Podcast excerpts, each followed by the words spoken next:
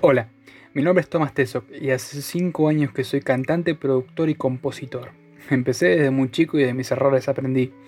Quiero contarte mis recomendaciones, mis consejos, opiniones y todo lo que tenés que saber de la industria de la música, desde este podcast llamado El Beatmaker.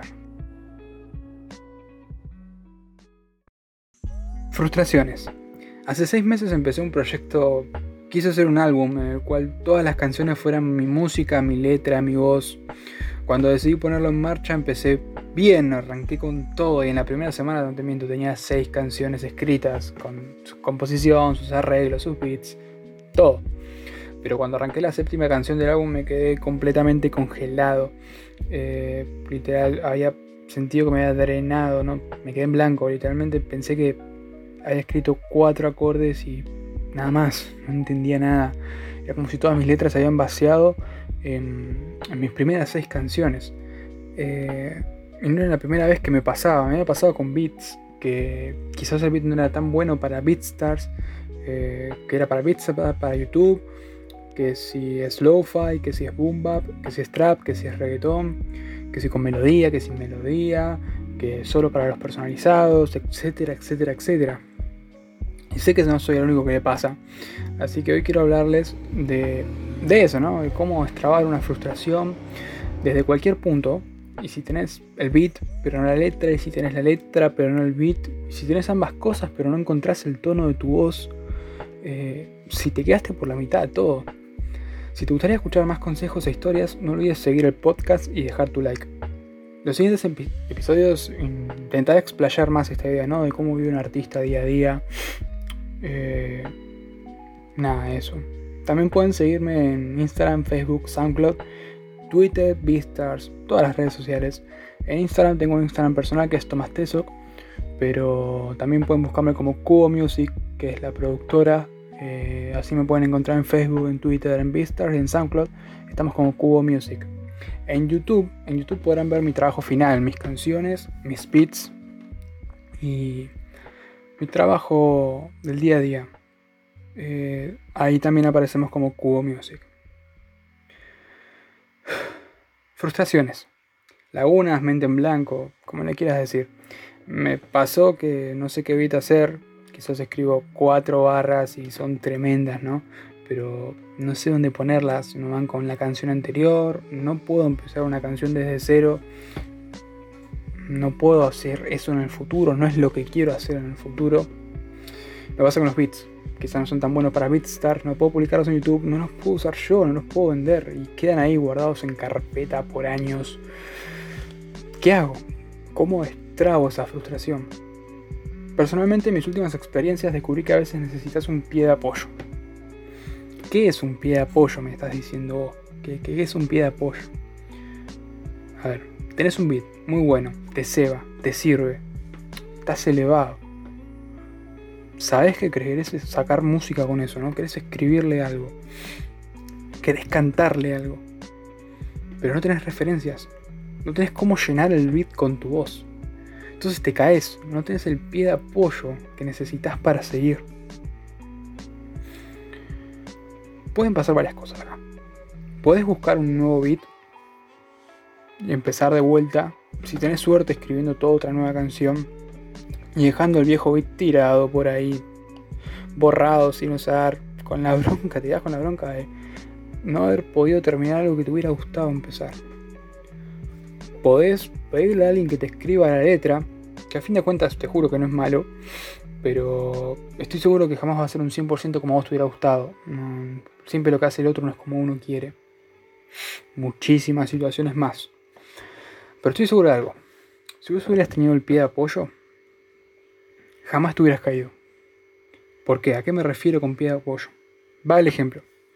Cuando empecé mi disco quería hacer una canción con la energía de Level of Concern, el último single de 21 Pilots. Quería que ese fuera mi pie de apoyo, mi inspiración.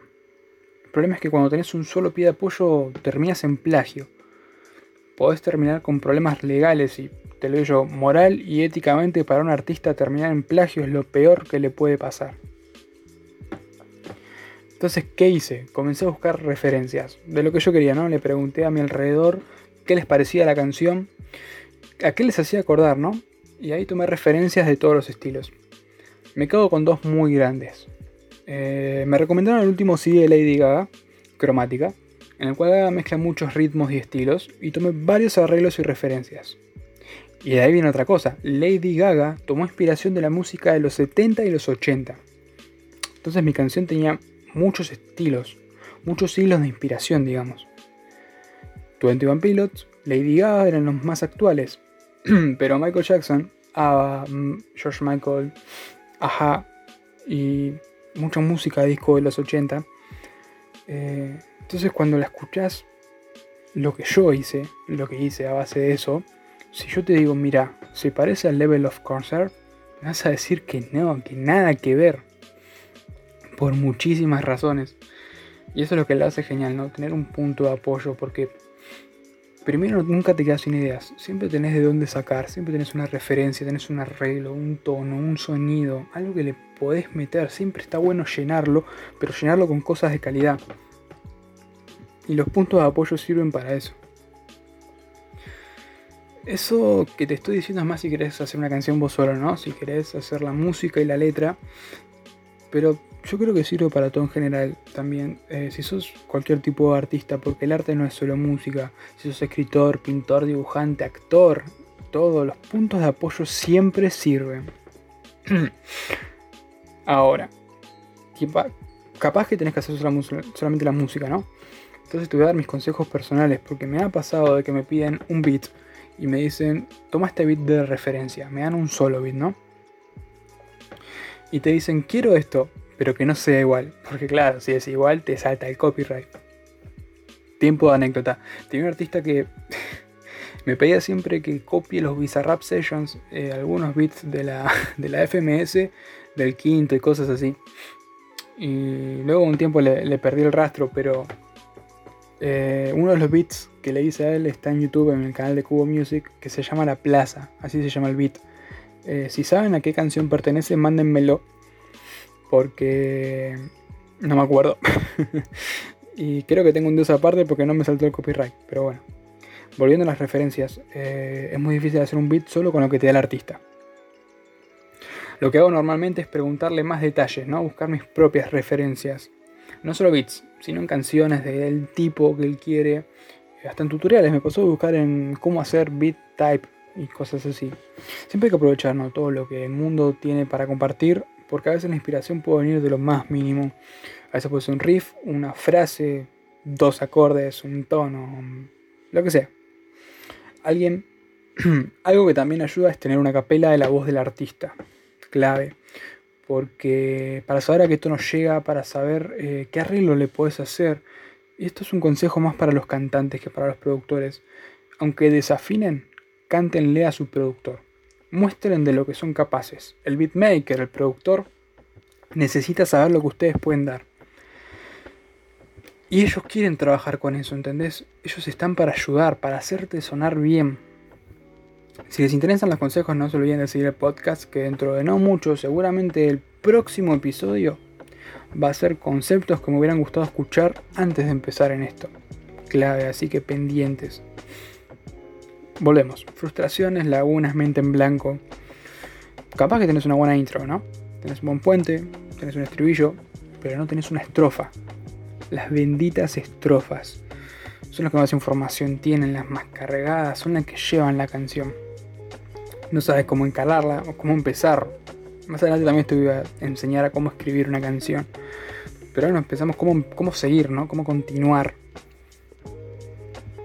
Lo mismo pasa con los beats que tenés la base pero no sabes cómo armarlo, que tenés el acorde pero listo, no tenés el drum ni nada de eso. Entonces acá viene un consejo ultra básico y berreta, pero que a mí me sirvió mucho cuando recién estaba empezando. Escucha música. Sí, si sos artista tenés que escuchar música, pero no el tipo de música al que querés componer. Escucha lo que a vos te gusta, lo que en vos genera emociones. El arte, el arte creo yo, que es la respuesta de nuestras emociones y como músicos la mejor forma de transmitir nuestras emociones es tenerlas vívidas. Ejemplo, ejemplo de una banda grande. Una banda grande son los Strokes. Hace poco, en abril del 2020, sacaron un EP de más o menos siete canciones. Eh, y todas, todas fueron escritas después de la separación del cantante. Vos ves en sus letras cómo quiere transmitir ese mensaje. Hay una frase en ese álbum que, a mí me llena mucho, te digo que me, llega en serio, y es, dice así, arriba de su caballo, no volveré a despertar aquí nunca más. Sé que en inglés suena muchísimo mejor, eh, pero hace referencia a que ella se fue, ¿no? Arriba de su caballo, y que la cama que ellos compartían, él no va a estar más, o al menos no va a hacer lo mismo. Eh, eso a mí me genera emociones. Eh, capaz que en la estrofa podía empezar, ¿no? Ahí tengo la emoción de la tristeza que quiero reflejar.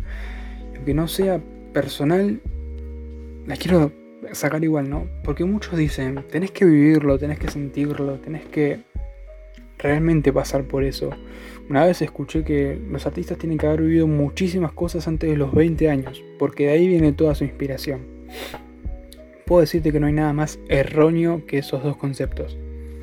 Podés basarte en algo que te contaron, eh, podés inventar, podés contar lo que te pasa lo que te hubiera gustado que pase. No es necesario que estés separado trágicamente para escribir sobre eso. Podés ser muy feliz en pareja, pero querer retratar esa tristeza, ¿no? El consejo es que escuchen música, mucha, de todo tipo. No se queden en un estilo, en un ritmo. Busquen, busquen mucho. Abran Spotify y busquen la lista indie. Busquen en YouTube las tendencias. Pregúntale a tus viejos qué música escuchaban cuando eran jóvenes y pregúntate a vos mismo qué música querés escuchar en el futuro. Pensar, razonar, pero nunca dejes de escuchar música. Hasta acá llegamos con el episodio de hoy. Espero que les sirva este podcast que hice y espero que les guste. No olvides dejar tu like, compartíselo a alguien que le guste la música, que capaz tiene esos mismos problemas y les das una mano. Acá acá voy a estar como todas las semanas. Muchas gracias y hasta la próxima.